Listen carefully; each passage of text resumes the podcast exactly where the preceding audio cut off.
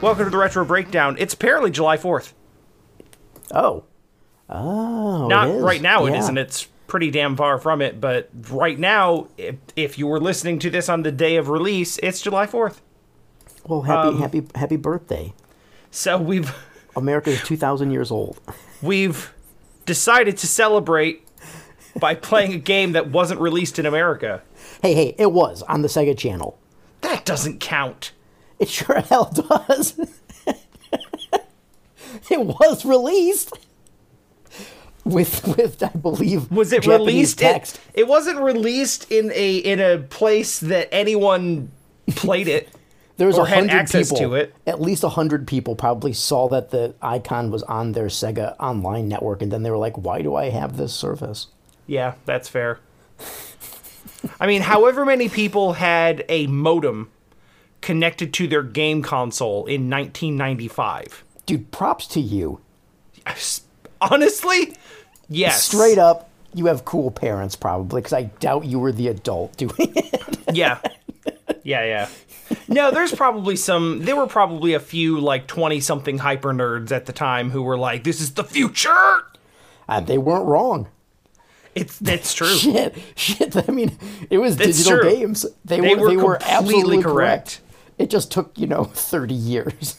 I mean, it was it was ahead of its time, and uh, the thing about things that are ahead of their time is like, it's always like, yeah, the idea is there, but the but like the infrastructure and technology is not. yeah, I mean, because it was better in Japan, just because they have better infrastructure for internet and all of that stuff, Right. and they cared more about doing it. But that's a different podcast for a, a different day. Well, so in Japan, was Pulseman also a Sega Channel thing, or was it just released? oh no, it was just released there. But I believe that Sega ch- actually, I don't know. I don't even know if Sega Channel was in Japan or if that was somehow an American thing. because Sega of America had its own like mm-hmm. so like Nintendo of America has always just kind of felt like the you know the puppet branch of Nintendo of Japan. They're just kind of like their job is kind of just putting stuff out that they're given. It's just like to they don't yes. feel it doesn't feel like Nintendo of America is like a separate like independent entity. Yeah, I mean this is relevant to uh, to today because Game Freak and everything. But Nintendo of America told Japan that the well, first they were Nintendo Japan was worried that Pokemon wasn't going to sell particularly well here, but then Nintendo of America was like, yeah, you need to make all of the monsters way more buff because because the cute because the cute aesthetic will not work with Americans, and some brilliant person in Japan was like, well, I think this is just an obstacle we'll have to overcome because we don't want to redo the art. Yeah, no, understandable. Thank God, because And- like I can just picture what would have been the American version of Pokemon in 1998. So like yeah. So the the solution to that was Nintendo of America said something and then Nintendo of Japan ignored them. right? Yeah, like hey, this won't work well here. And Nintendo of America was was clearly wrong, but that's I'm pretty sure the relationship was sort of that, Yeah. where unless it was dealing with anything religious or sex related, then Nintendo of America had final power. it Yeah, it yeah. seems like mostly because Japan was like, yeah, we don't want to deal with your legal system, so do what you want. Right. Well, they just kind of trusted like, hey, here's the directives. Nothing nothing that touches on any of these things, so edit out the games however you need to. But Right, the point yeah. that I'm getting the reason I'm talking about Nintendo is because I've the impression that I get is that Nintendo uh, or Sega of America was more of an independently functioning branch Yeah, I that kind so. of did its own thing. Yeah, that and that seems in line with how Sega functioned. So the idea that Sega Channel could just be a, a North America only thing seems plausible. Yeah, I really don't know. I I know that the I brought up the network in Japan just because the network in Japan was better for you know cell phones, internet, and a lot of other things. Mm-hmm. I I feel like Sega Channel might have been an NA only thing though. Now that I'm saying that out loud. Because I felt like it was through some major United States brand, like a company like, you know, whatever Comcast wouldn't have been a thing. So like, uh, what would, I don't, um, what would it have been? Uh, I don't know. Just so whatever whatever was a was a was a major telecommunications company or had some sort of hand in cable television at the time. So I, I that might have been a, a Sega thing because it wasn't. I believe the service came through a coaxial cable. It did. Like yes, I'm, I'm actually looking it up right now and can confirm launched December 1994, discontinued July 1998, which is actually surprisingly it lasted for four years. four almost? years, three and a half really, Holy crap! but only in North America. Okay, yeah, So yeah. yeah, so that is a that is what? uh, it's only a North America thing. Um, I'm just gonna screenshot this and send it to you. All right. and then you can you can read it off if you if you see fit. I'm on the Wikipedia page. I think it's cool that some of the um, good old Sega Pat. Good old Sega Pat. the Sega Channel mascot, Sega Pat, which I'm is just like a, a weird, like angular '90s stick figure holding a TV and a controller. Uh, no, mind you, mind you, he's not holding it like a normal human being. He, No, they're- they kind of look like they're just his hands. yes, his hands are a a, a tube uh, screen TV Yeah. and a Genesis controller. Sadly, Mm-hmm. it's the three button controller. It appears. yes, it does. Although, wait, the orientation of that doesn't make sense. It sure doesn't. That's an upside down. Like, I mean, it's the the if buttons you were to are on the wrong. it, well, it's if for like a left. flip it right side up so that it looked like the sort of like semicircle, almost like boomerang style um, Sega controller, then the buttons would actually be on your left hand, which makes my head hurt just thinking about it. Does does this scream? Can you think of something more Sega than that? To, to literally reverse the button and D-pad layout of their controller on their mascot. I can't. I, that seems so Sega, that seems very Sega. dude. Wow. Also, I think it's kind of cool that the three of the games well, that I know of that were on the Sega Channel. I remember when we were doing Alien Soldier, I looked into a lot of this, and Yeah. it was Alien Soldier, Pulseman, and um, uh, Me- Mega Man, the Wily Wars. oh yeah, that's right. I don't believe those games were released in America outside of the Sega Channel, which is why a lot of people were surprised that, you know, the Wily Wars exist when you've like Mega Man 1, 2, and 3 on Yeah. the Genesis. And I think it's pretty cool that all three of those games are on the Nintendo Switch Online service. Yeah, it feels like they it feels like they went after them specifically.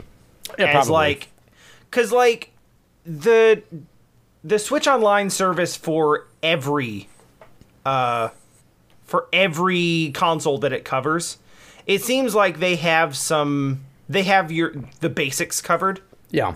You know, the games that like everybody knows about that are first party. Your you know, your Marios and your Zeldas and whatnot.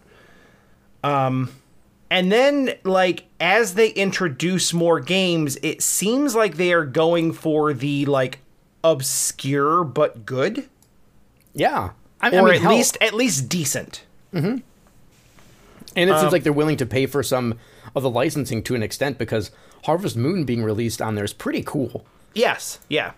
Well, and like it's they're mostly first party games, but then you know, obviously Mega Man is Capcom. Yeah. I guess they didn't have to worry too much about licensing from Game Freak. Well, except that that one was so Pulseman was published by Sega, Right, yeah. so it still had it's that's how come we've probably never seen any real Pulseman stuff. It like in, even as even as callbacks because you can look at like a list of Pulseman references in Pokemon, right? Right, and right, there's, right. there's there's there's some things that are there, but it's not. Um, it's not let's say like a costume which you would feel the, the most the most one to one thing is the Saint Anne, Mm-hmm. the SS Anne, because the the computer that Pulseman is built on is called the Saint Anne, Right. And so the SS Anne is kind of like a callback to that, right? Yeah, yeah, But yeah. most of the things are sort of like, oh, this fish looks very much like this fish in this enemy, or Right. this one Pokemon kind of looks like Pulseman. Um, or this is just the gym theme. Oh yeah, the the, the music for sure. There's Yeah. there's threads of a couple different music notes throughout it, mm-hmm. and so but aside from that, it's not. You would think that you know this could be something that oh hey there's a there's a Pulseman trophy in Super Smash Brothers. Right, but, right, But right. there isn't because Sega probably still owns some of the stuff, and Nintendo's like yeah whatever we don't care. It's like they they already have gone that far though. Like Sonic is in Smash Brothers, so it's not like they haven't already worked with Sega to get some references out. yeah, well, maybe now it's now it's becoming a thing because they release it on the Sega channel. Like, who knows? Maybe the next Smash Brothers, if however that ends up playing out, or the one something like that, there'll be some kind of Pulseman thing. Who knows? I. It's kind of cool that I'm just glad that it's out there because it's neat that are we doing this podcast in reverse? We kind of are.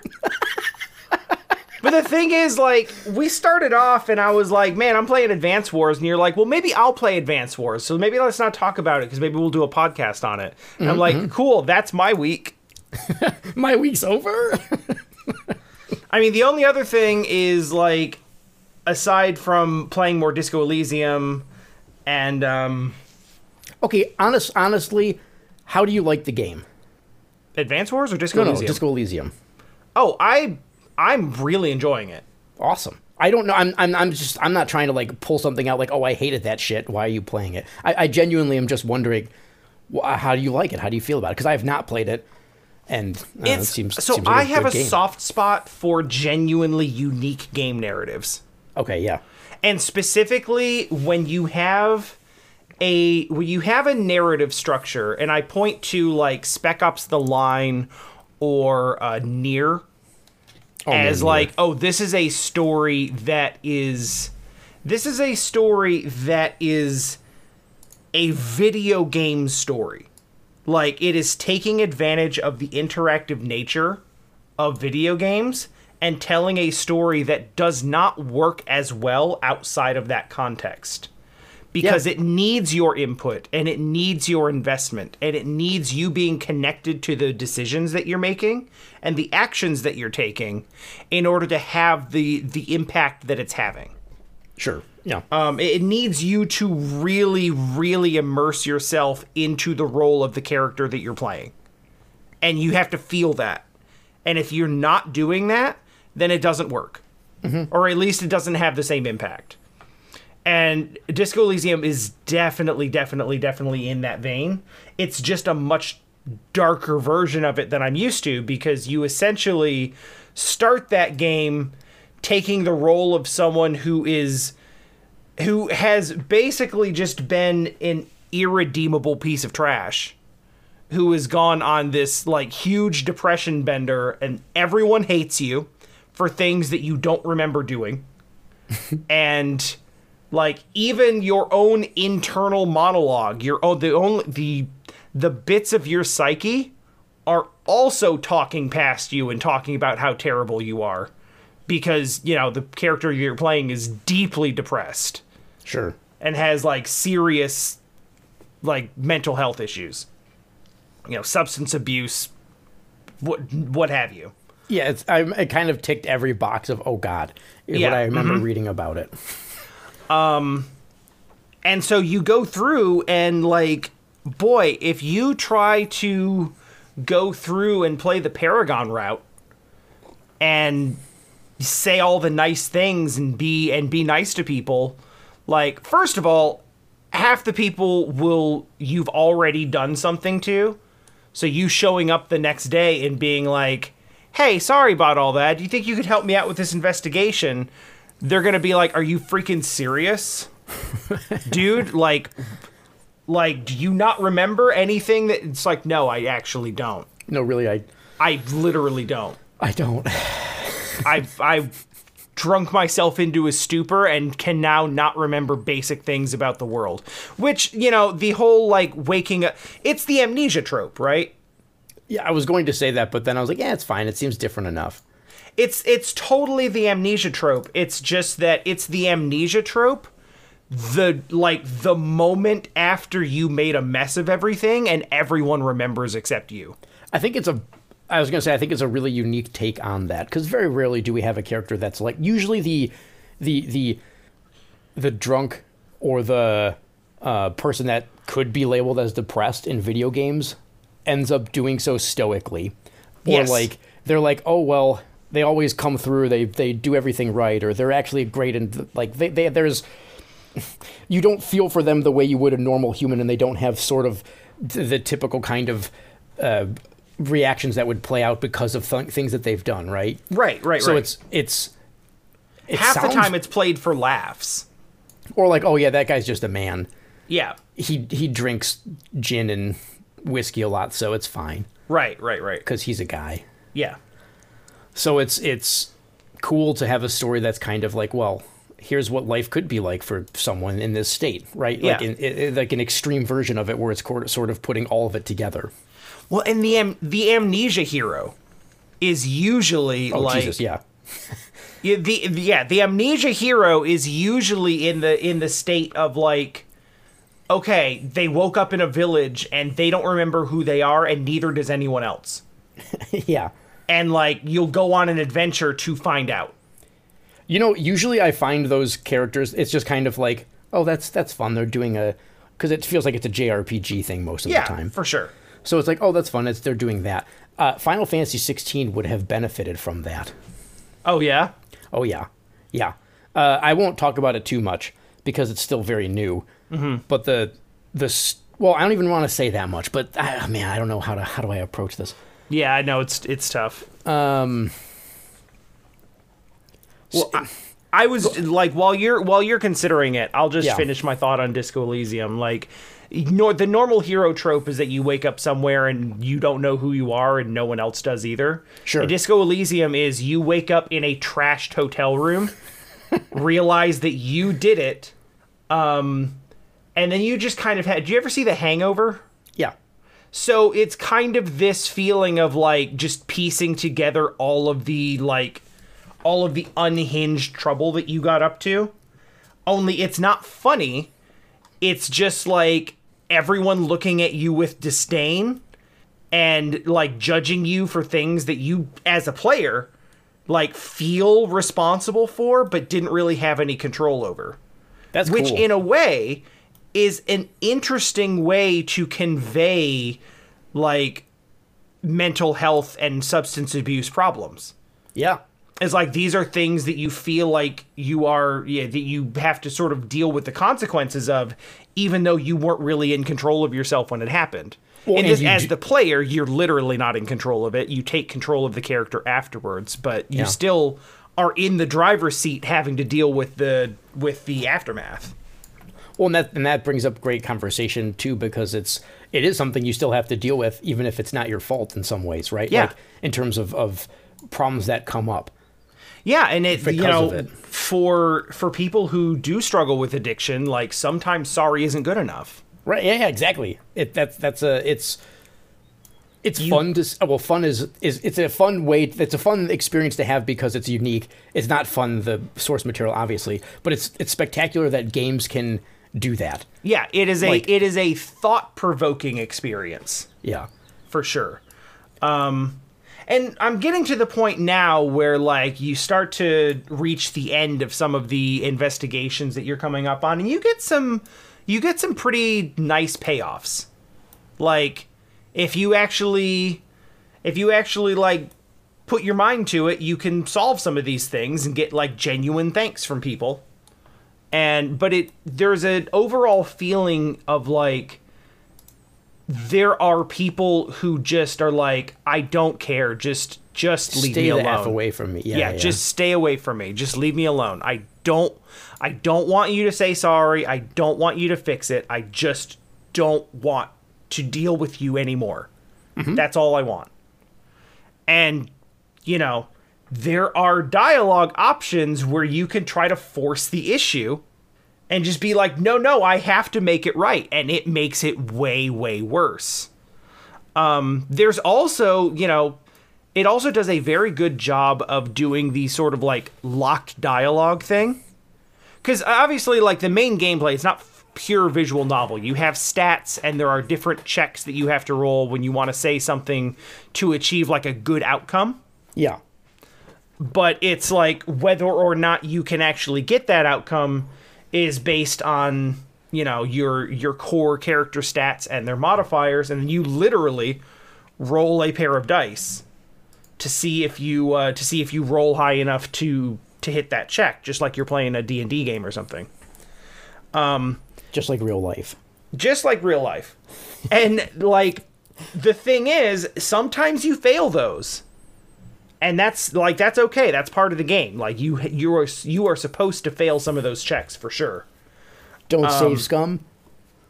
You can, but like it's a better experience overall if you don't. That's what I mean. Like it's it's it's the game is designed around you failing stuff sometimes. Right, right, right. I mean, there are there are some where it's like this is an unavoidable check that you have to do right now, and you got a three percent chance of passing it. Like if you roll double sixes, you got it because that's like a critical. That's a that's a critical hit, so you can you can pass all of them if you want. All right. Um. but chances are you won't. And if you don't, there's a poss you're gonna still try to do it, but it's not gonna work out real well.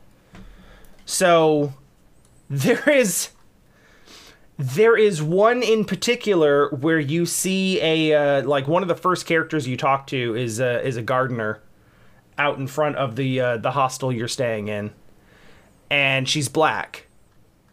So you can see where this is going.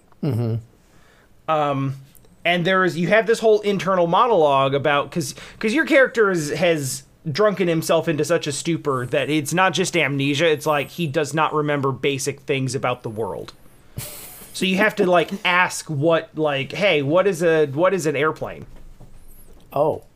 like you know what what does that mean what do, you, what what is anything like child intelligence yeah.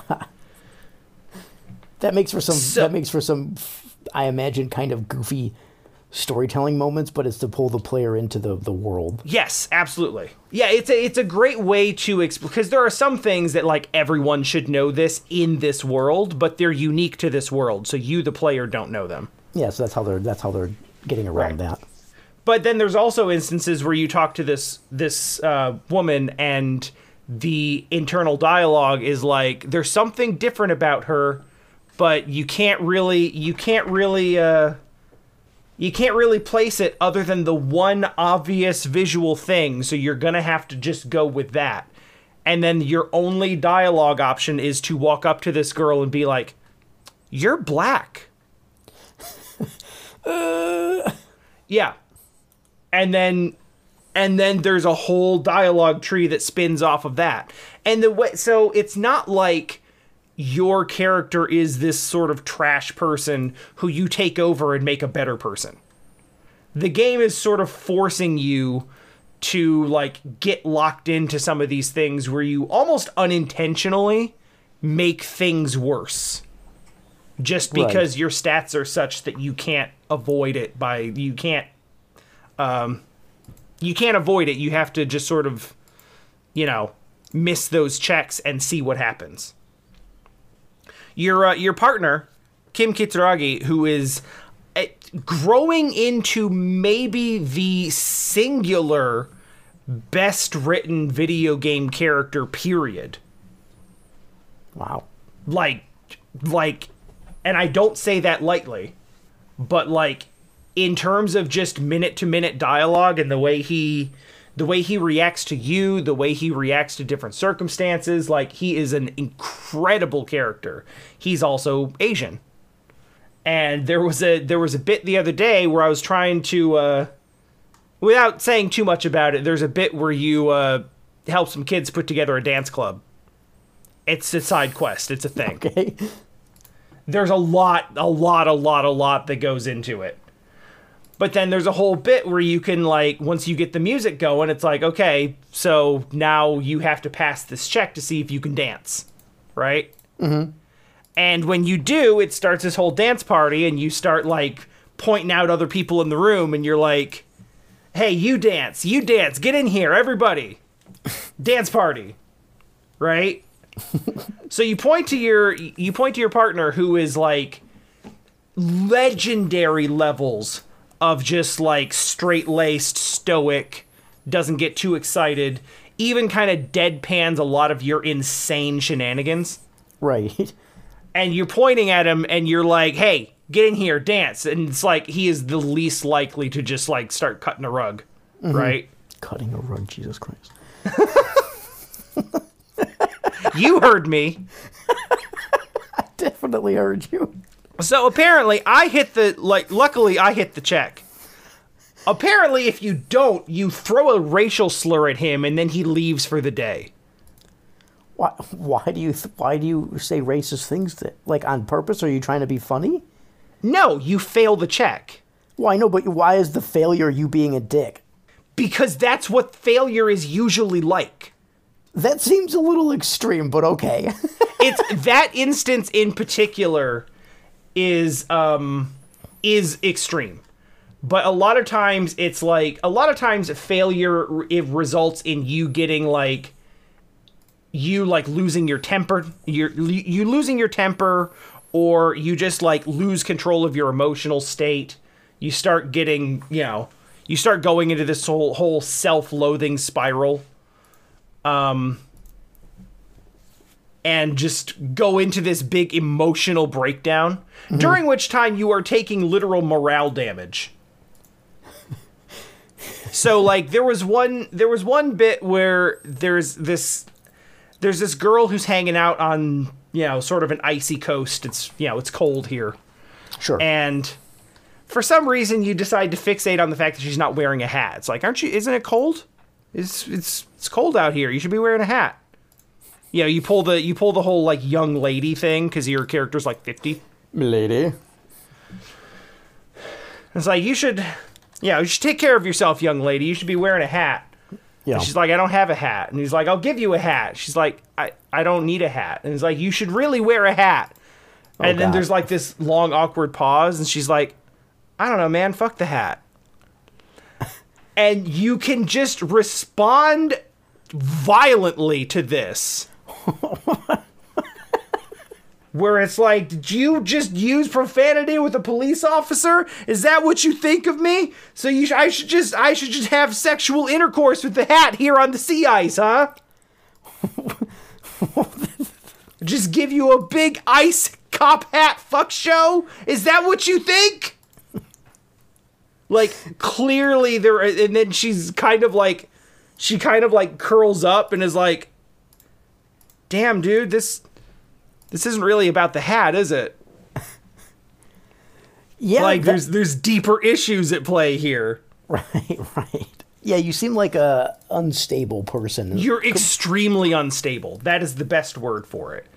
Like and honestly part of the joy of the game is just being kind of uncomfortable and once you're in that state where you're comfortable with being uncomfortable, you just kind of pursue some of these insane threads to see where the writing takes you. Mm-hmm.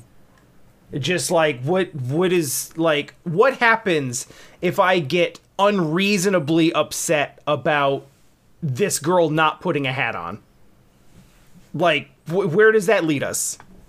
It's usually really funny, but it's the kind of funny where you're kind of like covering your face and going, "Oh my god, why is he like this?" Yeah, it's it's interesting because part of me is sort of hearing about it without knowing the game, like without knowing the game that well. A part of me is like, is it is it too is it too extreme? Like, Is it too edgy?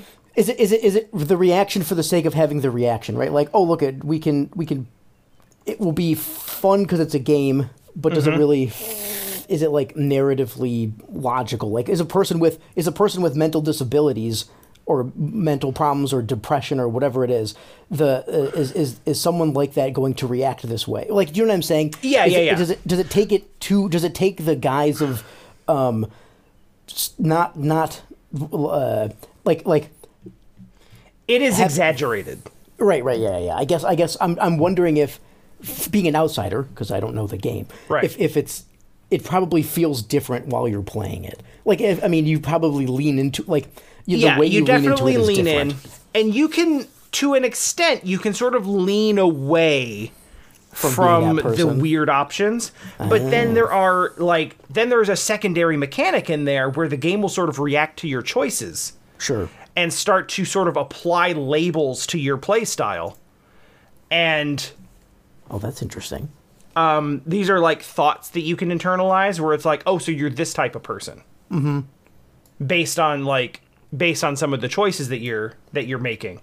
So there's a there's something called the thought cabinet where like based on the you know the clothes you're wearing, the choices you make, the people you talk to, how much you're running versus walking, you know, like little little sort of background checks like this Yeah. you'll start to like all of a sudden one of the one of the stats that essentially act as the characters in the game the literal voices in your head um well one of them will pop up and be like hey so we notice you've been saying some things like this or you've been uh you've been picking a lot of choices like these and uh we were just wondering if uh, if that means that you're like this type of person. Do you think that do you think that describes you? Now they're almost all like weirdly negative. right. Parti- that- uh, that- that seems- particularly the the game really really requests that you pick a political side. But all of the political sides are bad and extreme. Mm, okay. So it's like I, there is a there is a literal voiced over line in the game during a conversation when you get I think you get locked into a a, a sort of dialogue choice based on failing a check or something like that. And it's like you're talking to this guy I think about his sandwich. It's like, "Hey, give me a bite of your sandwich," right? Okay. this leads into a political discussion about how like the sandwich represents the the bourgeoisie.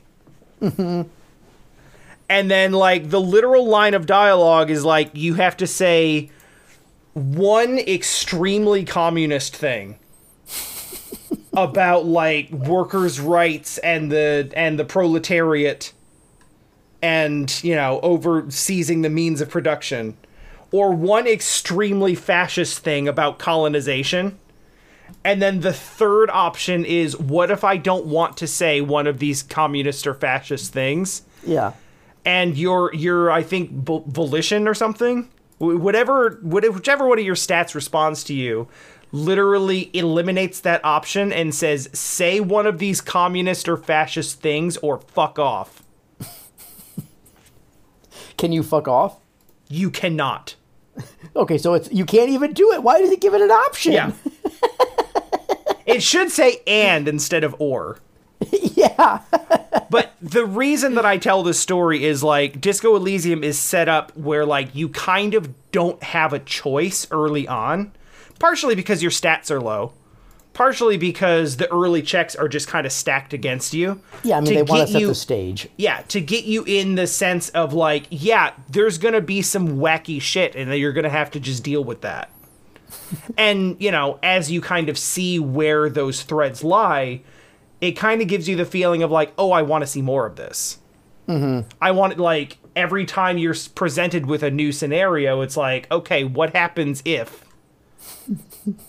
what happens if this? What happens if that? Yeah. So definitely like I would not say that this is necessarily a realistic depiction of a uh, of a person who struggles with mental illness or or um, or addiction. I would say that it is an exaggerated but but not like but not so far as it's like a parody. It feels like it is a it is a, an exaggerated way to put you in that uh, to put you in that mindset. But then also just kind of like you still kind of feel it and you understand it. Your uh, your bodily functions, your your your stats, your your psyche is all too willing to remind you of the severe amount of damage you have done to your body over time. through drinking, through drug use, Through yeah. neglect. You know. So like it's never ever portrayed as a good thing. It's just kind of something that you have to work with. And in some cases, you know, you can find alcohol and drugs in the game and take them. And Alright, they do alright. they do damage to you, but they also give you temporary stat increases. I mean, like any good drug should, I suppose. Basically. It's it's not quite like Fallout where there's really no repercussions. Right, yeah. Take as much jet as you want. yeah, just fucking get amped, bro. But yeah, it's it's I would say that it is um God, I don't know if fun is the right word. I, I specifically said I'm enjoying it a lot. yes, But you did. No, is I, I said I, I was saying fun. I think. And As then- a as a you know as a game that is probably one of the best written I've ever seen. Um, as a piece of fiction that is overall one of the best written I've ever seen. I mean, that's there's really there's depth and nuance to like every single person you come across. Um, none more so than yourself and your partner. Um, and there's I can't think of anything else that is quite like it, and that's one of the highest compliments I can give to anything. I mean, that's huge, especially when it comes to storytelling, right? Because Yeah. one of the biggest um, complaints that I I typically have about a game is, yeah, I mean, it's fine, like the story's okay, but I've seen it or heard it or done it before, right? Yeah, yeah, yeah. Uh, you know what? That's that's all I'll say about sixteen. Is that the, the the the and I won't go into details about why that is because I that would I could talk way too long about it, even though I'm not done yet. Sure. Uh, but but that that is that is the well, the fact that you say I'm not done yet implies that you've actually gone quite a ways. Yeah, I mean, I'm I'm based on what's happening and the, what I've unlocked in the game. Mm-hmm. There, there's I have to be over sixty five percent of the way through the story. I would. Oh say. wow, okay, yeah. So it's it's. I'm, we're pretty far into it. Didn't that game come out like three days ago? Yeah. Okay. Yeah, I think it came out on Friday or Thursday. I don't know. We couldn't play a bunch because well, that sounds funny because I sound so far. but, but let's head to work on on Friday, and um, there's some things that have come up over the weekend. So I would we would we would probably be further along. Yeah. But you know, Yeah, um, the the the the the combat's good. I'll say that. The combat's looks fun good. to play. I, I, I enjoy I enjoy controlling the, the fighting stuff. Whoa. But the, the He just is like that sometimes. he's just excited about Torgal. That's all. That's right. Like the the dog in in Final Fantasy 16 is awesome. The uh, you can pet the dog. That's that was a, that was That's. exciting. I feel like that is like such a. Like that's a must at this point. yeah, It's yeah. expected. You can't not. It was sort of funny because we were every time we would do something for the first couple of hours with the dog, we'd pet it, and then after you do it a certain number of times, we got a trophy for it, and I was like, okay, because the trophy was something like you can pet the dog. It's like, yeah, yeah, you got me, you got me with your trophy. Mm-hmm, mm-hmm. Made me smile. Speaking of trophies, Yeah. Um, I a couple weeks ago or last week or whenever it was, I talked to you about Tape to Tape, the hockey Oh yeah. Yes. game. Yeah. Yeah. Um, that's the first game in a while that I have in fact um, gotten all 100%ed. gotten uh, 100%ed in um, wow. in uh, achievements. Now it's still in early access, so it's very likely that they will add more achievements, and then Of that course. will not become 100. percent But the last one that I finished just uh, yesterday or the day before was to uh, go through and win a run with every character. Which took a while, and apparently 0.6% of people have done that. Damn. So That's kind of fun.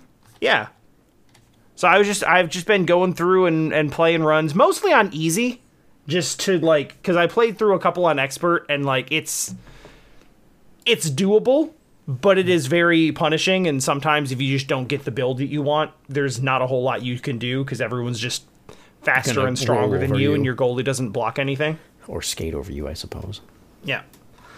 Um, but you, uh, I, I, for f- strictly for the sake of just like feeling good about myself, I did an expert run for my last one with the last character and lost probably like 10, 15 times because it's just, it's really hard. Um, But then I did it, and I felt really good about it, and now I probably won't ever play it again. I was going to say now you're done. It doesn't Yeah. matter if they release more trophies or achievements. It's it's over. like if if there's like significantly more stuff to do in uh in like a full release, I might pick it up like In a, year. from now. yeah. But I have played it for 40 hours. So, and I've gotten all the achievements and I've basically seen everything there is to see multiple times. Yeah, so I feel really good about worth. leaving it here. It was it's it's been worth it. Yes. 40 hours is a lot of game. Yeah, yeah, it really is. I'm trying to think the I, I think the only what was what was the why can't I think of the name of the rogue oh uh the the the across the obelisk game is is Oh, the, yeah. is the rogue well the deck building rogue like game or rogue like Mm-hmm. that no rogue light um and that was one of those games that I didn't think I was gonna like but my friend really wanted me to play and I just ended up loving it and played it for like 80 hours like oh god yeah. how did this happen? Because you know, it's one of those ones where so typically in a rogue, uh, a roguelite, you know, you could do a run in maybe half hour to forty five minutes to two, maybe an hour and a half, depending on Depending on the game and also how thorough you are. right, right. Uh, th- so a run through of this game is like you know three hours, Mm-hmm. three and a half hours, maybe six if you don't know what you're doing in the early parts of the game. Yeah, yeah, so, yeah. You know, you'd finish a run or you'd lose at like you know the second world or something, and then you'd be like, hmm, I, I want to try this. Mm-hmm. and then three hours go by, and you're like, yeah, well, I did what I wanted to do. It just happened, and it's now four in the morning. I don't Yeah. know how we got here. Actually, I Yeah. know exactly how we got here, but that's not the point. I Man, love that I, feeling. I feel like I absolutely feel like oh it's four in the morning now. Real I've actually done that quite a bit this week. Um like tape to tape was one of them. But also um Advance Wars has been keeping me up. That's so cool. I, I love that. I love that it's just hit all the right buttons for you. I am at uh, I'm at mission 25 in Advance Wars 2, which it definitely feels like it. So Advance Wars 1 only has 25 missions. Um, Advance Wars 2 clearly has more because I'm like obviously not in the sort of final area, the final like battle lead up or anything Yeah. but it does feel like we're kind of dealing with like the last faction now. So it feels like we're probably going to go through a few missions here and then have maybe a, a final battle or two. And I'm guessing probably like 30 to 35 missions is probably where we're going to end up. So I'm definitely in like, I think the last third of the game.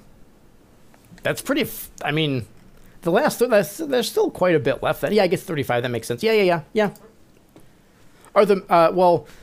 I want to ask you questions, but I don't want to, just in case we do end up playing it.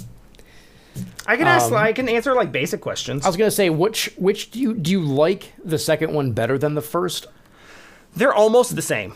That that's what I was wondering is if it felt almost identical or they're not. 'Cause you very, know- very, very, very, very similar. Um, especially in reboot, where like the graphics are the same because they're running in the same engine.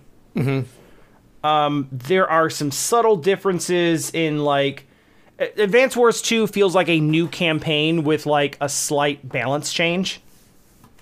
Like there are some, there is one character's power in one that get he gets all of his like all of his machine units. So like ships, planes, um, basically everything other than just like regular foot soldier ground troops, mm-hmm. like tanks and and helicopters and everything. Uh, you can use them and then activate his special skill, and they all get a second turn. Ooh, Or they all get like a second move and, and action phase, yeah, which is really busted. Yeah. That seems pretty good. So what they did in two as like a balance change is they give everyone two layers of ability. You have like your basic ability, and then there's like a sort of level two if you let it charge for longer. And what they did is they made his ability, his first level ability is now your planes are stronger because he's kind of the specialist for like aerial units. Mm-hmm. And Okay, then yeah, the level two, which ch- which takes a lot longer to charge, is okay. Your your uh, machine units get a second turn. So it's still the same thing. They didn't take it away, but it's really, really powerful, and it takes a long time to charge as a as a result. in any tactical game where you can get an extra turn for effectively free is always extremely broken in my experience. Yeah. Especially I- unless unless it, unless it, like you're saying unless it takes a lot of time to build up, and even then you can still use that to your advantage most of the time to do something stupid. Right. What I really, really, really like about two, in the terms of the way the campaign is built, is that uh, in one you basically control the Orange Star Army, and you have like three characters that you can use. And the character, like everyone gets access to the same units. It's not like uh, it's not like playing like an Age of Empires or something, where or like StarCraft, where the the uh, faction that you pick determines like you've got different buildings and different units and different this that and the other. Like everyone's got foot soldiers, tanks, helicopters, ships. Yeah. Like okay. it's it's the same for everyone, but they'll get bonuses and different people will get bonuses and uh, penalties because it's like okay, strength here, weakness there. So the guy who's really good with his um, air force is really strong, but his naval units are weak, for instance.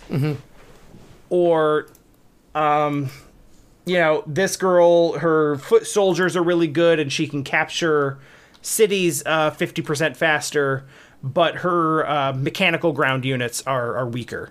So, like, foot soldiers are stronger, but tanks are weaker. okay. um, So stuff like that. There's like pros and cons. Um, in the first game, you only play as the three Orange Star Army people for like the entire game, and you go through and you fight all of these other factions who have different specialties, but they're all always just adversaries. And then it, by the end of it, it's like, oh, there was a you know, there was a bigger threat, and we're all friends now. Spoilers, I guess, but the story's not really important.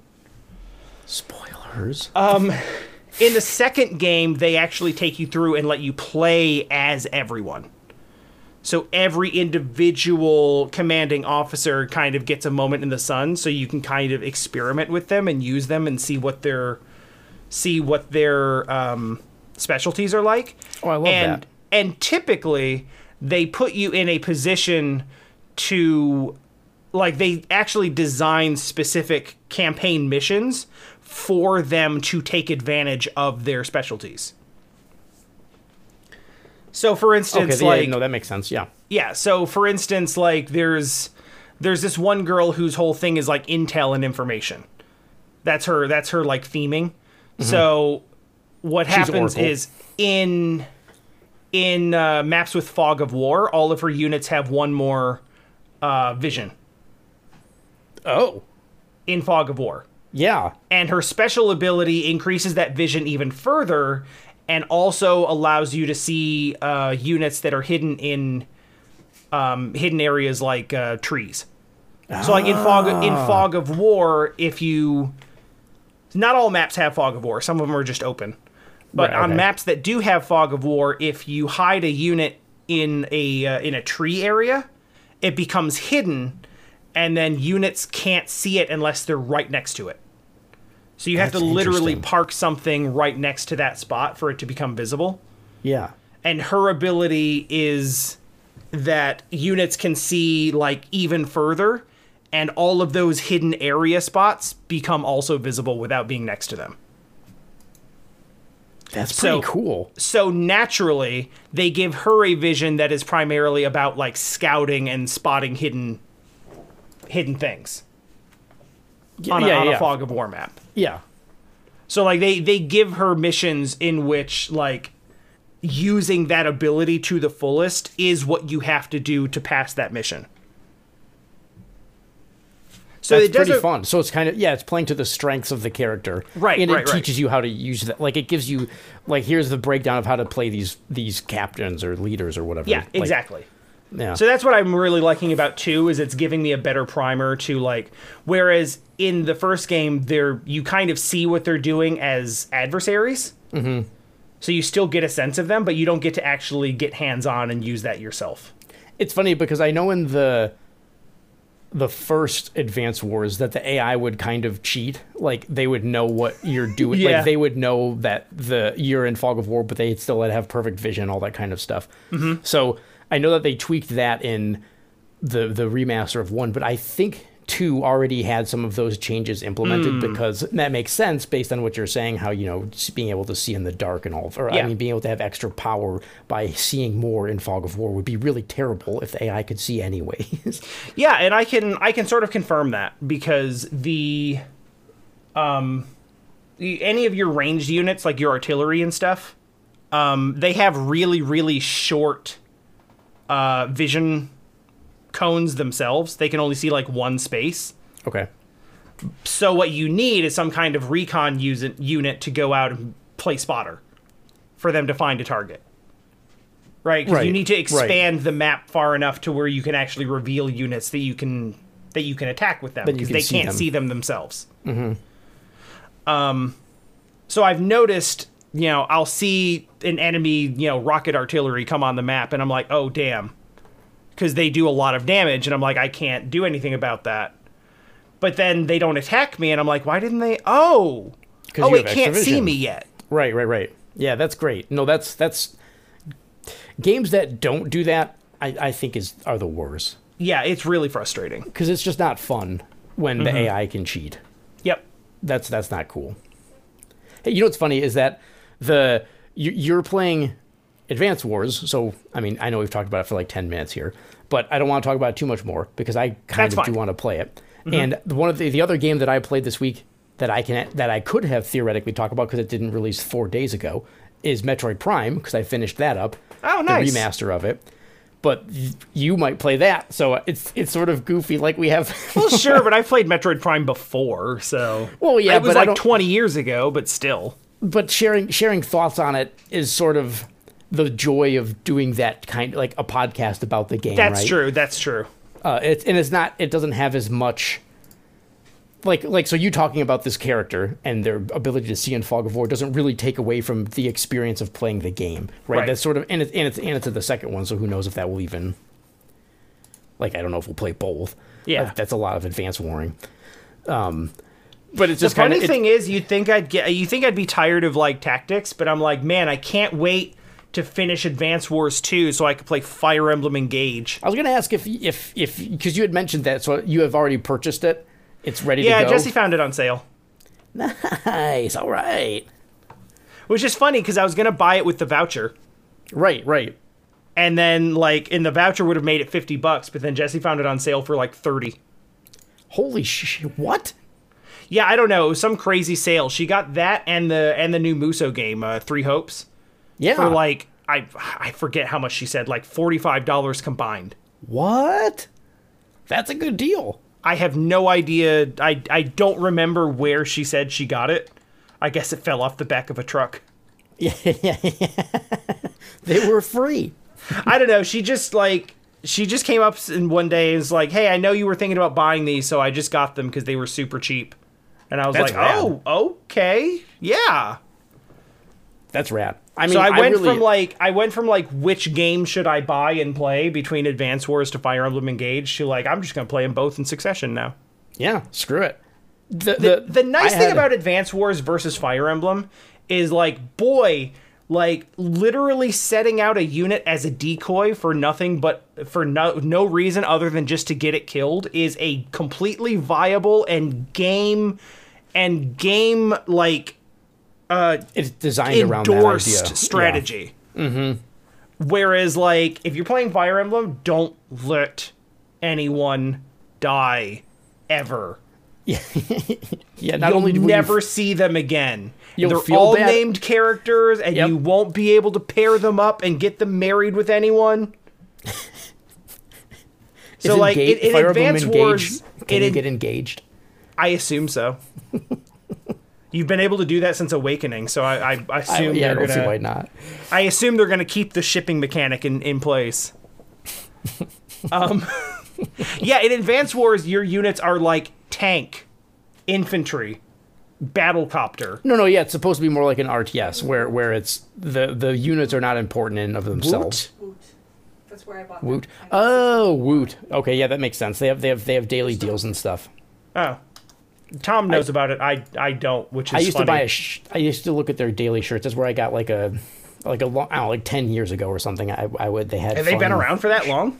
Yeah, Woot's been. I think they were bought by Amazon um, oh, that makes sense. a while back. So now they're. I, you could literally say anything is bought by Amazon, and I'd be like, oh yeah, checks out. oh, the only reason I'm bringing that up as a as a reference is because it must have it was around for long enough and made a big enough impact that Amazon was like, yeah, we'll buy you. Yeah.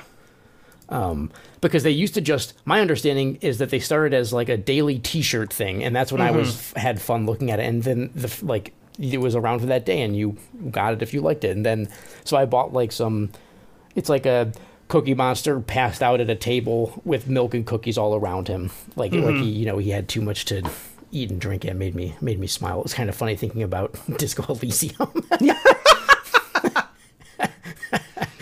Um, uh, so that was that was the uh, that's the only reason why I know about Woot because I got a or there was one that was like v- a bunch of really cute you know chibi anime vegetables with a chunk bitten out of the apple and it says eat more meat like dumb stuff like that Oh yeah, yeah.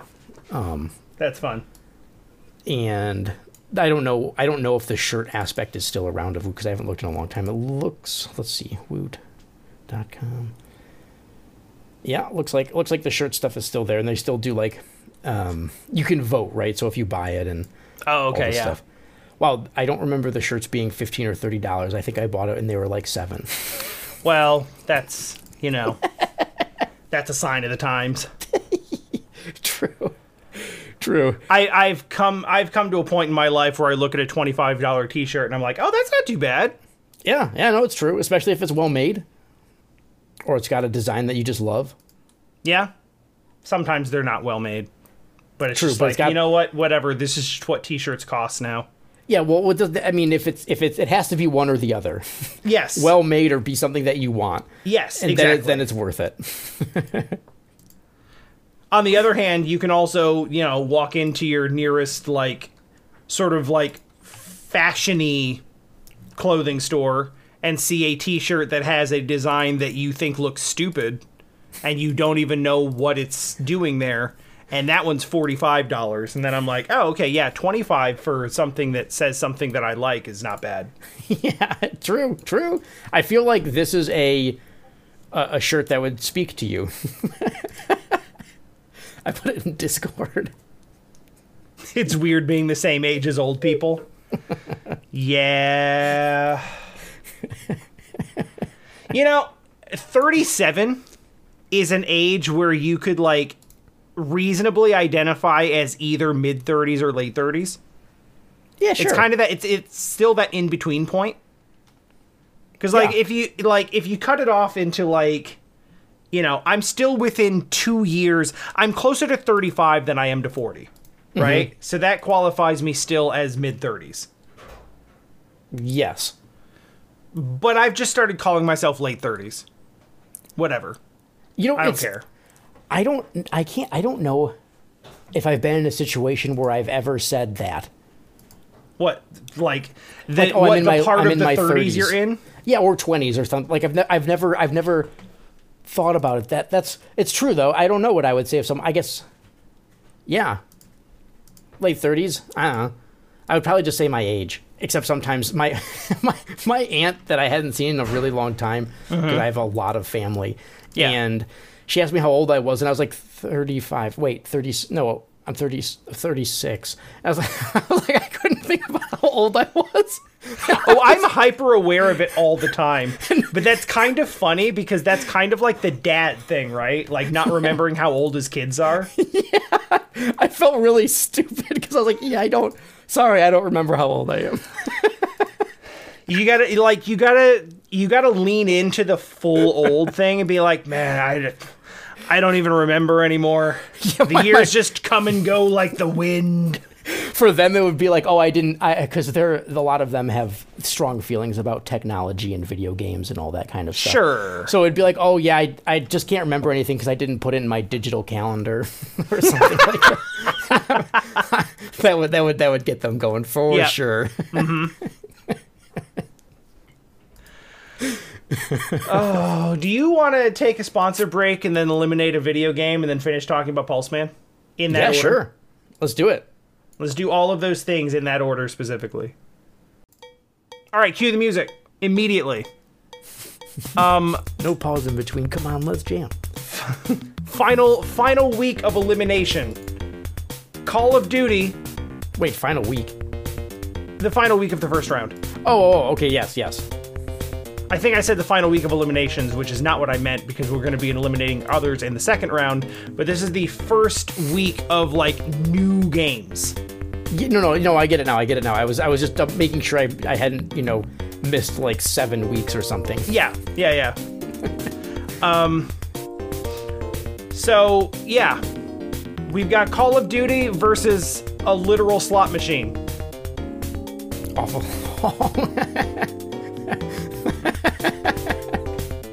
I, uh, Yeah, I know it's it's kind of hard, right? I thought it was easy, and then I was like, slot machines are kind of cool, though.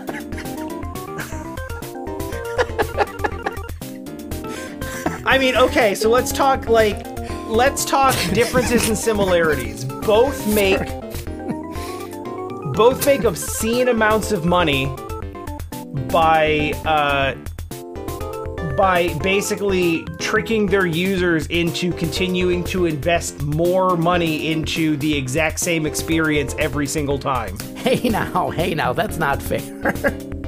That's slot true. machines, They're- slot machines at least try to have different themes. That's true. I'm glad we is were true. both going the same way because I'm sure that's what you were going to say. That's absolutely the direction I was going. Yes. You know, okay, I have to say, one of my fondest video game playing memories with another person did happen in Modern Warfare 2, where it was this uh, I can't think of what it was called, but it was a cooperative experience where you both teamed up and went through a mission together, and there's a whole bunch of unique missions that were designed around like that experience of doing it Yeah. with other people. And man, those were some extremely fun uh, uh, missions to play through, except for the I very think that Call of Duty of like 15, 20 years ago was a legitimately good franchise. yeah, I mean, like, all the around stuff the that, time of Modern Infinity War- Ward. Yeah. Yeah. Around the time of Modern Warfare and Modern Warfare 2. Or I suppose I should say Modern Warfare 1 1 and Modern Warfare 2 1. Did Since there is oh, now Oh, yeah, yeah. another Modern Warfare and another Modern Warfare 2. Oh, really?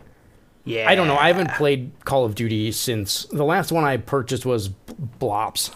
Uh, like COD Blops. yeah, COD Blops, some Blops. Two, I think, or maybe one. I don't know. And I played it for five or six hours. Like I, I don't want to play this anymore, and I never bought another one. I so I played Call of Duty 2. Mm-hmm. Not Modern Warfare 2. Right, right, Call, Call of of Duty. 2. Yeah, back during the World War II craze, where you could go Big to a store. Red 1. like ev- there was like six or seven games that were all about World War II at the time. Yes, absolutely. um, and then I didn't get very far in it because I was like, whatever. and then, honestly, that was before Call of Duty's heyday anyway. Yeah, it was for sure. I mean, Modern Warfare, the fir- Modern Warfare One One is when Call of Duty really took off. Yeah, absolutely. And honestly, that entire military shooter genre with it. Yeah, yeah. That they basically decided, hey, World War II is old. Let's not let's not let's not do old stuff anymore. Let's do modern stuff. Right. And then that's kind of when it blew up. So. Oh, excuse me. Oh wow, Um, Call of Duty really knocking it out of you. yeah, that's part of it. Um, and then like around the time that a lot of my in-laws got into Call of Duty because you know they're that's how big it was. Yes, well, and also like they're at the level of like they're at the level of people where like they have a console and a couple of video games, but they're all like. But they're the video games that are like it's a couple of shooters and a couple of licensed sports games. Okay, right, right. You you know, Yeah, absolutely. Um So it's like they played a bunch of Call of Duty, and then I ended up getting uh, I ended up getting Modern Warfare three as a Christmas gift. That was a not so thinly veiled, "Hey, we want you to play this with us." Oh, And so I played it a little bit and had honestly an okay time Sure. for I don't know a few sessions. Like it wasn't something that I played a lot of, but like there was probably a month there where I'd pick it up a couple of times a week. I mean, listen, I, I imagine the Call of Duty games are probably still a blast. I just don't really play first person shooters at all anymore. Yeah, that's kind of the same thing for me. Like I, I just don't. It's not that I even necessarily think that they are bad. It's that I just don't care. Yeah, I, I'm just not. I, when I see a first person shooter, I don't really want to play it because I don't really play that many. Because because for me, first person shooters was about the online multiplayer experience. The single player story was fun, and I would uh, enjoy going through them. And I had fun going through both Modern Warfare and Modern Warfare 2's single player campaign on whatever the hardest difficulty is called. I don't remember anymore. Um, but I don't. I don't remember either. like I, I had a good time doing that, and I, I just don't really care that much. The last first person shooter I played, gosh, what was it? That was a like a first person shooter. Might have been Doom 2016, and I didn't even finish it. And I loved and I liked that game a lot. I just didn't finish it for some reason. You know, I did finish Doom 2016 and forgot that Eternal existed, even though I mm-hmm. own it. Oh, you own it? Jesse found it on sale at Target for five bucks. So yeah, I Jesse's own it. Jesse's got to stop. She has doesn't. stop. She half has to the games, half the games that I own are because she found it on like a insanely deep sale, and she was like, "Oh hell yeah!" It's so awesome. It like she found Metal Gear Solid Revenge or Metal Gear Rising Revengeance Mm-hmm. at a garage sale for like literally five dollars about three months after it came out. excellent. I mean, to be fair, that's that's probably the price they would have. that's what they would have gotten if they took it to GameStop. right? no, it's like she doesn't really do garage sailing very much anymore. Mm-hmm. Um, I mean, I don't know. Maybe she would. I'm not really into it, so she doesn't really go with me. Sure. Um, but you know, COVID kind of killed it too. Uh, yeah. You know what COVID killed that makes me that I've said this before, but what makes me the most sad about COVID, aside from you know all the people that died, is that buffets have stopped Yeah, in so many places. I miss a buffet. I really yeah, do.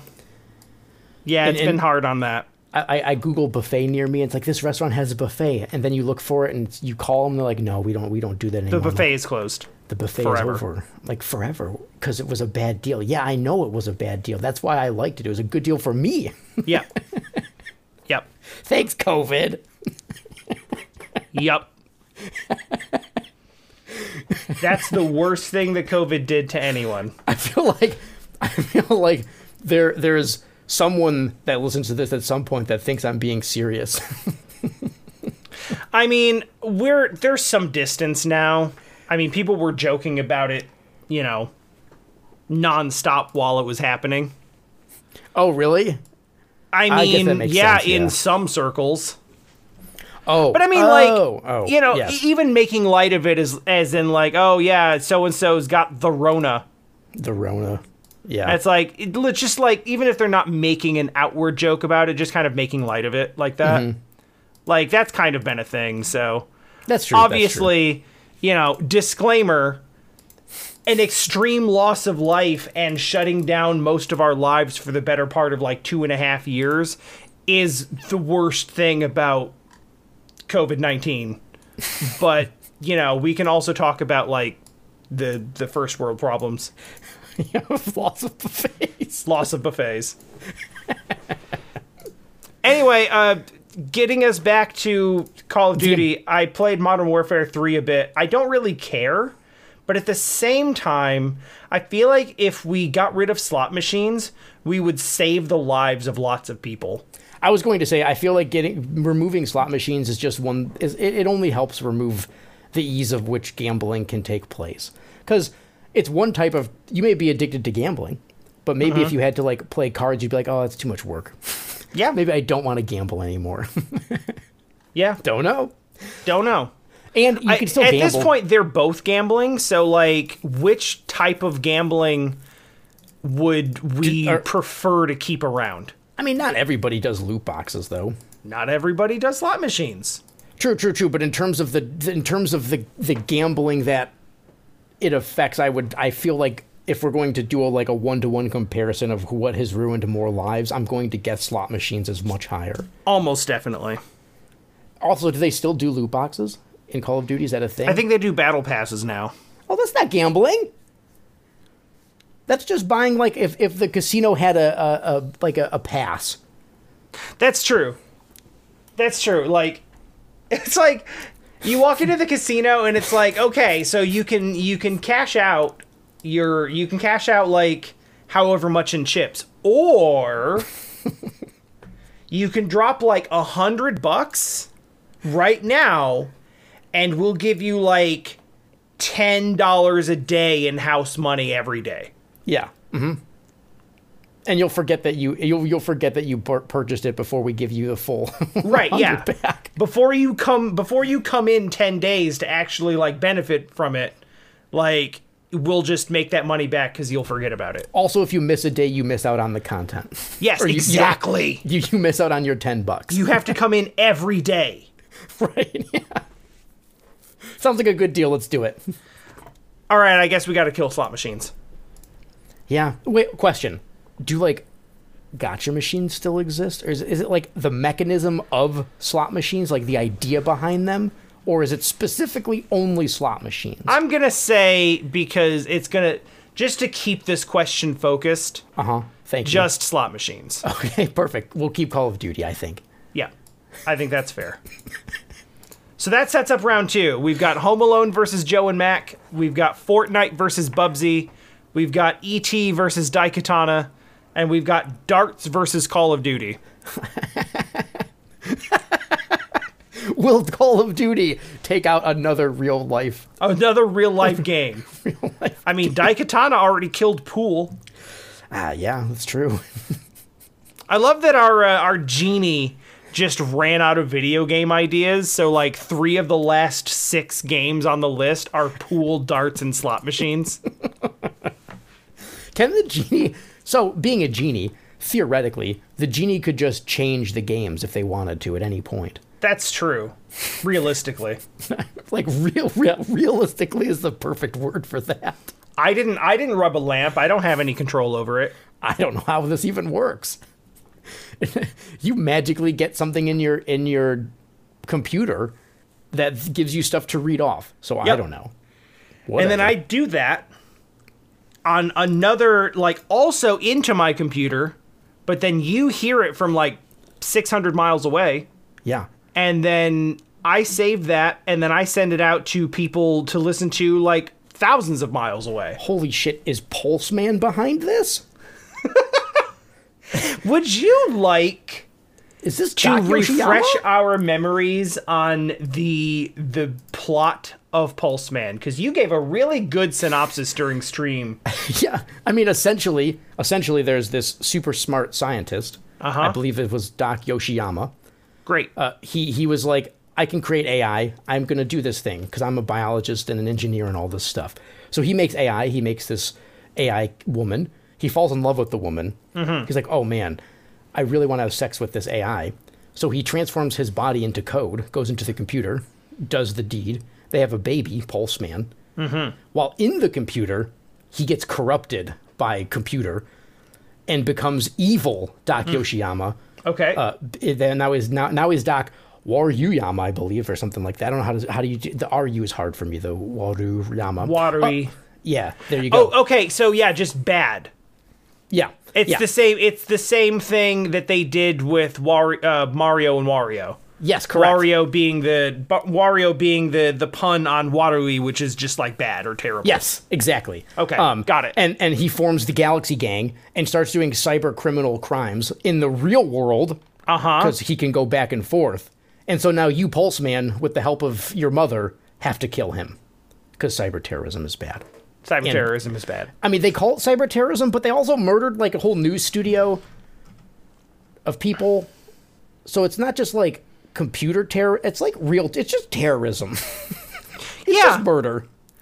It like, listen, if you use a computer to blow up a building, that's real terrorism. Yeah, that's not just not that cyber terrorism isn't real, but I mean, it's like It's it's you're killing people. Also, cyber terrorism is like raiding someone's bank account. right, that's what I think of. Yes, or like not, or like erasing like sensitive documents. not taking code and pumping it into the real world to murder people. Right. Yeah. That's is just beyond- like that's IRL terrorism taking place via cyber means. Also, all this is taking place in the far flung future of I want to say like 2014 or something like that. I thought it said 1999 at the beginning. No way, it was not that early. I think that that's when I think that's when I think 1999. Maybe that's when Pulseman was conceived. I believe that's when Pulseman is is is yes he is uh, created through the the the beautiful love connection between a doctor and his AI. I want to say that's correct. I, I think I don't. Maybe it's like 2009. I don't know. I don't think that it's supposed to be taking place in 1999 because the game came out in like 94 or 5. 95, yeah. Or 94 in Japan. Yeah, yeah, and then, then they then they put it on the Sega Channel in '95 after change. I bet you, I don't know this, but I imagine the Sega Channel version doesn't have any of the text translated, Probably. so the story would have been lost on anyone watching it, for the most part in in the U.S. Yeah. Well, no, because like the voiceover is in English. The voiceover is in English, but you don't you kind of miss out on the whole that your your dad's the the person you're killing is your dad that Oh, yeah, you by having sex with computer AI mom. Yeah. I feel like three different movies have happened based on that concept. yeah, probably probably even more. Like like specifically the like, oh hey, I have a robot waifu or an AI that is you know I, there's a there's an AI that I fell in love with because they're showing like they're becoming human. Yeah, yeah, yeah. What was the name of the her? Uh, yeah, I think it was her. Where the dude fell in love with like his operating system. Yeah, that's what I'm, sa- that's what I'm saying. Like Yeah, literally just Game Freak. A bunch of this. You know what I didn't realize is that I didn't know Game Freak had partnered with Nintendo on the the Yoshi uh, puzzle game that's also on the Switch Online service. Oh, I didn't know that either. That game sucks.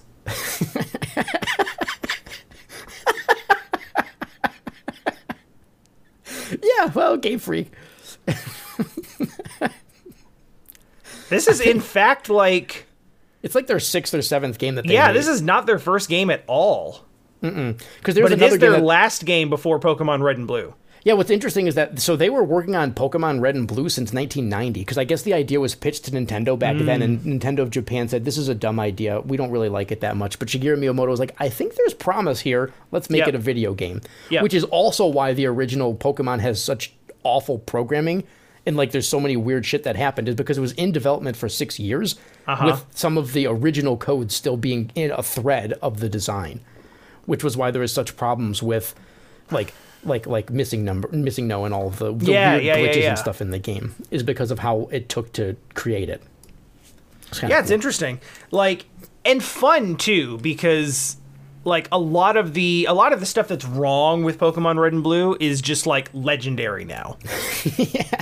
yeah yeah i mean mew was just a joke it was a joke at first but then the the the is it was it the president behind it i think so i think it was uh one of the founders, you know satoshi um what's his satoshi something sajidi i want to say i don't know i wrote it down Uh, yeah, Satoshi Tajiri.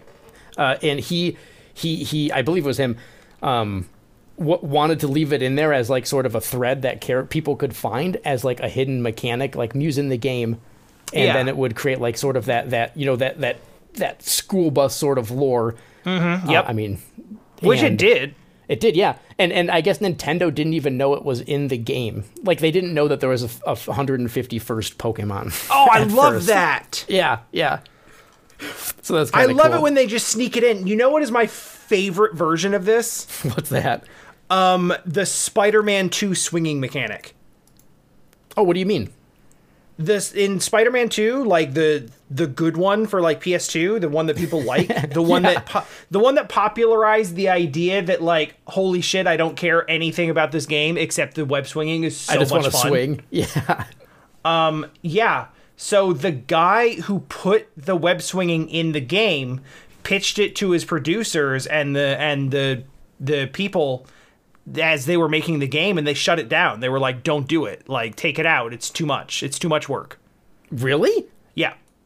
So dude like snuck into the office after hours to sneak it into the code in the final build to put it back in the game while no one was paying attention and they sent it off that way with the web swing. He was like he was trying to convince him like listen listen I got it figured out. It'll work. It's going to be great. And they were like no no no it's too much. It's too much work. This is just a shitty license game. Don't worry about it.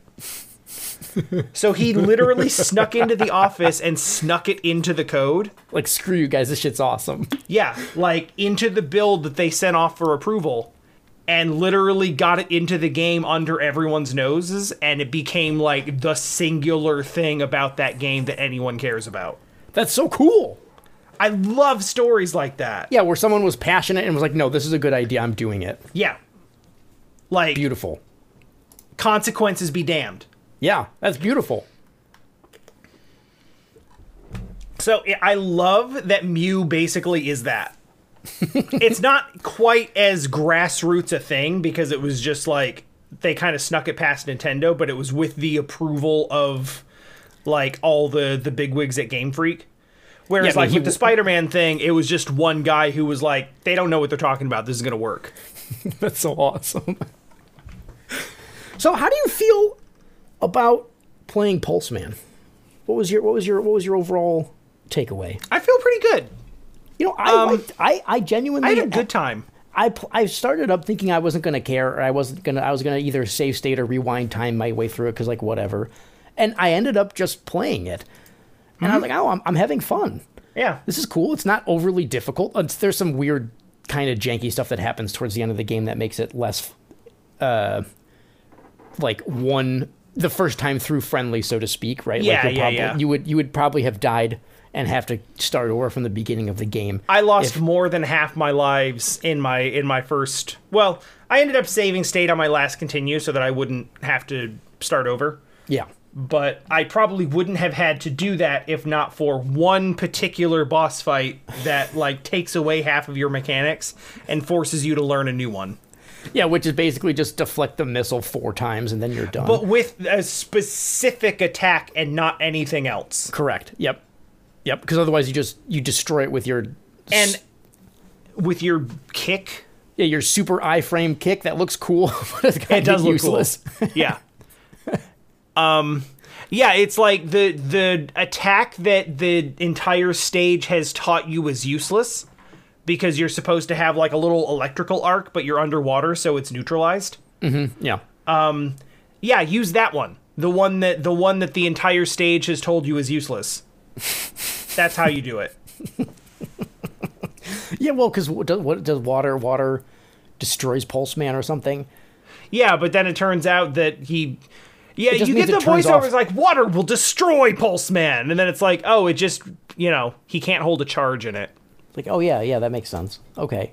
And he moves slightly slower. It does make it so you can't do the cool zip line effect. Like there, there's some fun. The so the game, Tecker?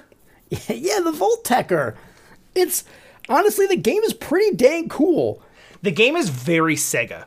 It's so Sega, and it's it. We were when when so when you were playing it, and people in your chat were talking about how this could they could have been like this could have been treasure, Yeah. like a treasure mm-hmm. game, and I could not agree more with that. Cuz it reminded me of playing Alien Soldier in a lot of ways, Yeah, yeah. which is a high compliment. Yeah, it's it's it's Pulseman's one of those games that if it released a sequel or had some uh, refinement to the mechanics, it would be a. I think it would be a pretty spectacular 2D, just kind of you know platforming game. Yeah. Because there could be some things that would tighten it up or make it a little more enjoyable to play, or maybe have an extra button for stuff that that would that would uh, that, that I don't know. It, would- it would put the game not just as some obscure thing. Oh, hey, the people from Pokemon made this Yeah, yeah, yeah. it could have been a really great game. But of course, if they if they made Pulseman two, they may not have made Pokemon. Then, I mean, obviously the world's a different place because Pokemon exists. Right, right, right. I think that um I think generally that the I went into this expecting it to be like, hey, that's cool. Let's just see this obscure little game that Game Freak made before Pokemon. Correct. That's what I And- thought it was. Yeah. I went in with the same mindset and came out of it actually impressed and thinking like, you know, what if? Yeah, and I think for a Sega Genesis game, it felt it was one of those. This is one of those kind of in line with Alien Soldier again, coming out way late in its, the Sega Genesis life, and you're like, yeah, I can feel that. On the Sega channel. yeah, I can I can feel that it was a, a a game that had benefited from years of, um, like like knowing the ins and outs of the Genesis, even if Yeah. Game Freak themselves hadn't done that much with the Genesis. I don't think I could be wrong. Uh, maybe they this released one is other their game. second Mega Drive game Okay, after okay. Magical Taruruto-kun. Tokun. I'm guessing it's a puzzle game. It is a licensed. oh, something. It's uh oh. The, apparently this is a Shonen Jump game. Oh, cool. I mean, so it's interesting that Game Freak, because I well, it was shown in Jump. I don't know. It just seems kind of weird that show like this Game Freak company made some stuff for Nintendo. Like they made two games for Nintendo and then Pokemon. It's sort of weird because you don't think about Nintendo just partnering with random people, Yeah. and they, it's not like they had a huge established like library of games that they made. Hmm. But I, I'm trying to look it up and can literally not. I literally can't find out what kind of game this is. But I'm gonna guess. I'm gonna guess, being that it's a, being that it's a, a licensed uh, Shonen Jump series, it probably is. Just, wait a second. Well, no, Give me a it's probably, second. it's probably some actiony game. Okay, what? Give me one why? second. Yes. Ooh, this is exciting. Are we looking up games that are on the shelf? I think that's what's happening right now. I found a long play it. Let's see what this looks like. Oh my god, what? Holy shit! I knew that looked familiar. Do you own it? I don't own this one, but I own an earlier uh, Magic Taruruto-kun game for Famicom made by Bandai. Oh. I, I And the thing is, when I say I own it, I mean I bought it last week. Oh my god, it's one of the random games you picked up? Yes! What the f- Dude. That's weird. It's really weird. I'm holding it in my hand right now. It's in like shockingly good condition. Yeah, so it looks like it's a platforming game. Uh, I sent you a video with a link to a particular timestamp that I happened to jump to of, um, I guess the main character beating up a bully or something with soccer balls. Excellent. This kind of looks like a cool game. Oh yeah. Holy shit! Later on, she's getting chased by a helicopter shooting at her with machine guns. I'm down. What? Yeah, we should probably play this. I'm I'm I'm interested in this. I don't. I'm not. What the? F- okay. Yeah. Yep, good. Good. I won't tell you what the other thing is. Good. Good. Perfect. well, cool. Thanks. Thanks, Game Freak. Yeah, that was So that what was that was a that was a trip. It's it's it's sort of fun to play this game after Pokemon being so popular because the music in it there's there's threads of the the the some of the various Pokemon music that you know really well inside of this game. And so you'll hear like a a, a riff and you're like, "Oh, hey, that's the Pokemon. That's that Battle Gym sound or None of it is." them are more one to one than that opening that opening stage. It's Yes. just like, oh, this is just the Pokemon gym battle. like it's it's the same theme. Yeah, it's great. It's really it's really great to to see it backwards knowing what it became later. Yep.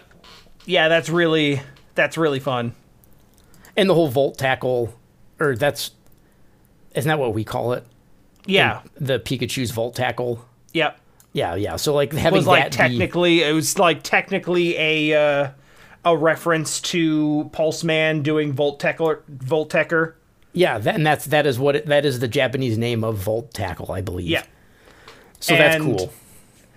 and maybe like the reason why they made Pikachu sort of like the flagship character It does feel that way. as reference to Pulseman. yeah, it definitely it definitely feels something like that, right? Because it was their that was their last game. Well, and it's it's cool because Game Freak was really struggling for many years while they were trying to get Pokemon created. Mm-hmm. So you know, Pulseman was probably one of those. Hey, let's get this so we still have something going. Blah blah blah. Yeah, yeah, yeah. Uh, so it's it's probably a feel good moment for them that hey, this is our experience because a lot of people, I, I guess, Pokemon was not expected to do very well in Japan. Even after it came out, but then it kept doing all right, and then they brought it to America, and at, by that point, it exploded. Yep. So it's it's it's cool. I, I would that's why I was saying I would like to see something. It would be it would be fun if Game Freak made other stuff than Pokemon occasionally, because it seems like they have some cre- like they have that kind of thread of doing more than just Pokemon inside. Do you know what I mean? Yeah. Uh, I don't know what else they've done because they did. They had that Little Town Hero. Um, I feel like they had a few other games in there that I, I I remember there being like a was it HarmoKnight? Oh, It was I a don't 3D know. It was a 3DS game. I don't know. I and, and Drill Dozer came out of them. Um, so it'd be, it'd be nice. Mm-hmm. Drill to see, Dozer, I hear, is very good. yeah, it'd be nice to see Game Freak do some other stuff. They, yeah, I feel like we'll get Drill Dozer on the Game Boy Advance we ca- we have to, right? at some point. Yeah, that would be awesome because I've never played it and I really want to. Yeah, same and same. That would be rad as hell. I, I there ever- remember reading EGM and flipping through and seeing that Drill Dozer got like 9.5s, and they're like, oh my god, this game is incredible. Yeah, yeah, yeah, yeah. Exactly. I don't know why. I don't know. I just didn't ever. I didn't ever buy it. Don't.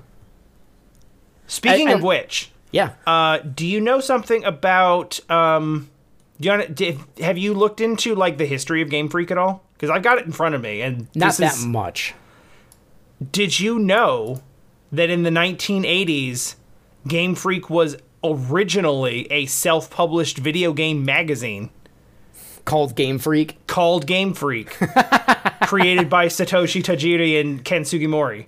Okay, yeah. There you go. They Also published the- their first they published their first issue in 1983 and like continued to do that until 1989 when they started a video game development company under the same name. That's so cool.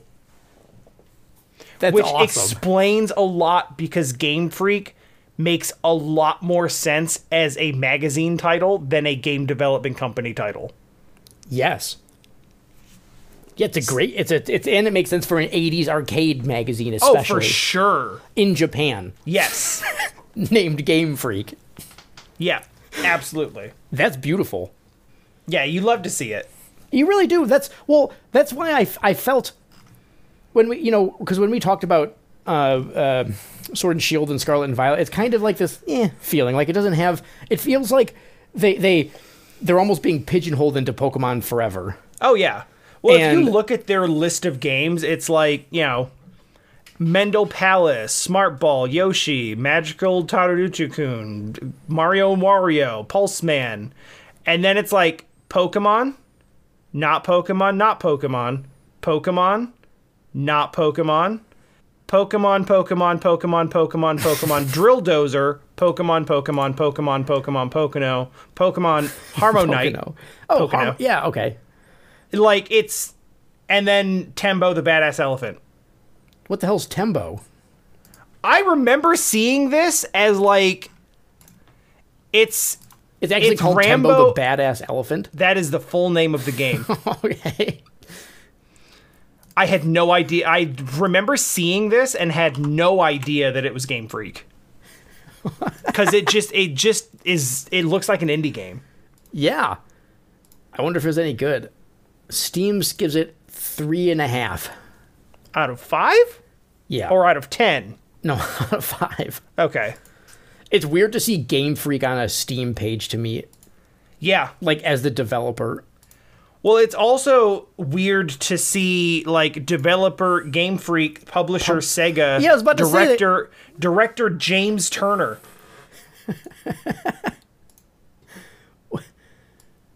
What? That yeah, I really remember weird. seeing when this came out, and I was like, "Haha, funny elephant." I had no idea that like either Game Freak or Sega were anywhere within a mile of this. That's really yeah. I didn't know Sega was a part of it for sure, or Game Freak uh, for that matter. I don't. I, don't know who James Turner is. I neither do I, and he doesn't have a Wikipedia page that I can click on. But That's so weird. So that yeah, I don't know. That's cool. But Game yeah, Freak. like to your point, what I'm getting at here is like, yeah, Game Freak has basically just been Pokemon, and then they'll get a passion project out every five years or so. yeah, Nintendo lets them like, all right, you can, You do can something you else. can you can get out of the cage and get some air for like six months. As long as some of you stay in the cage and work on Pokemon DLC. I think you mean back into the Pokeball. That's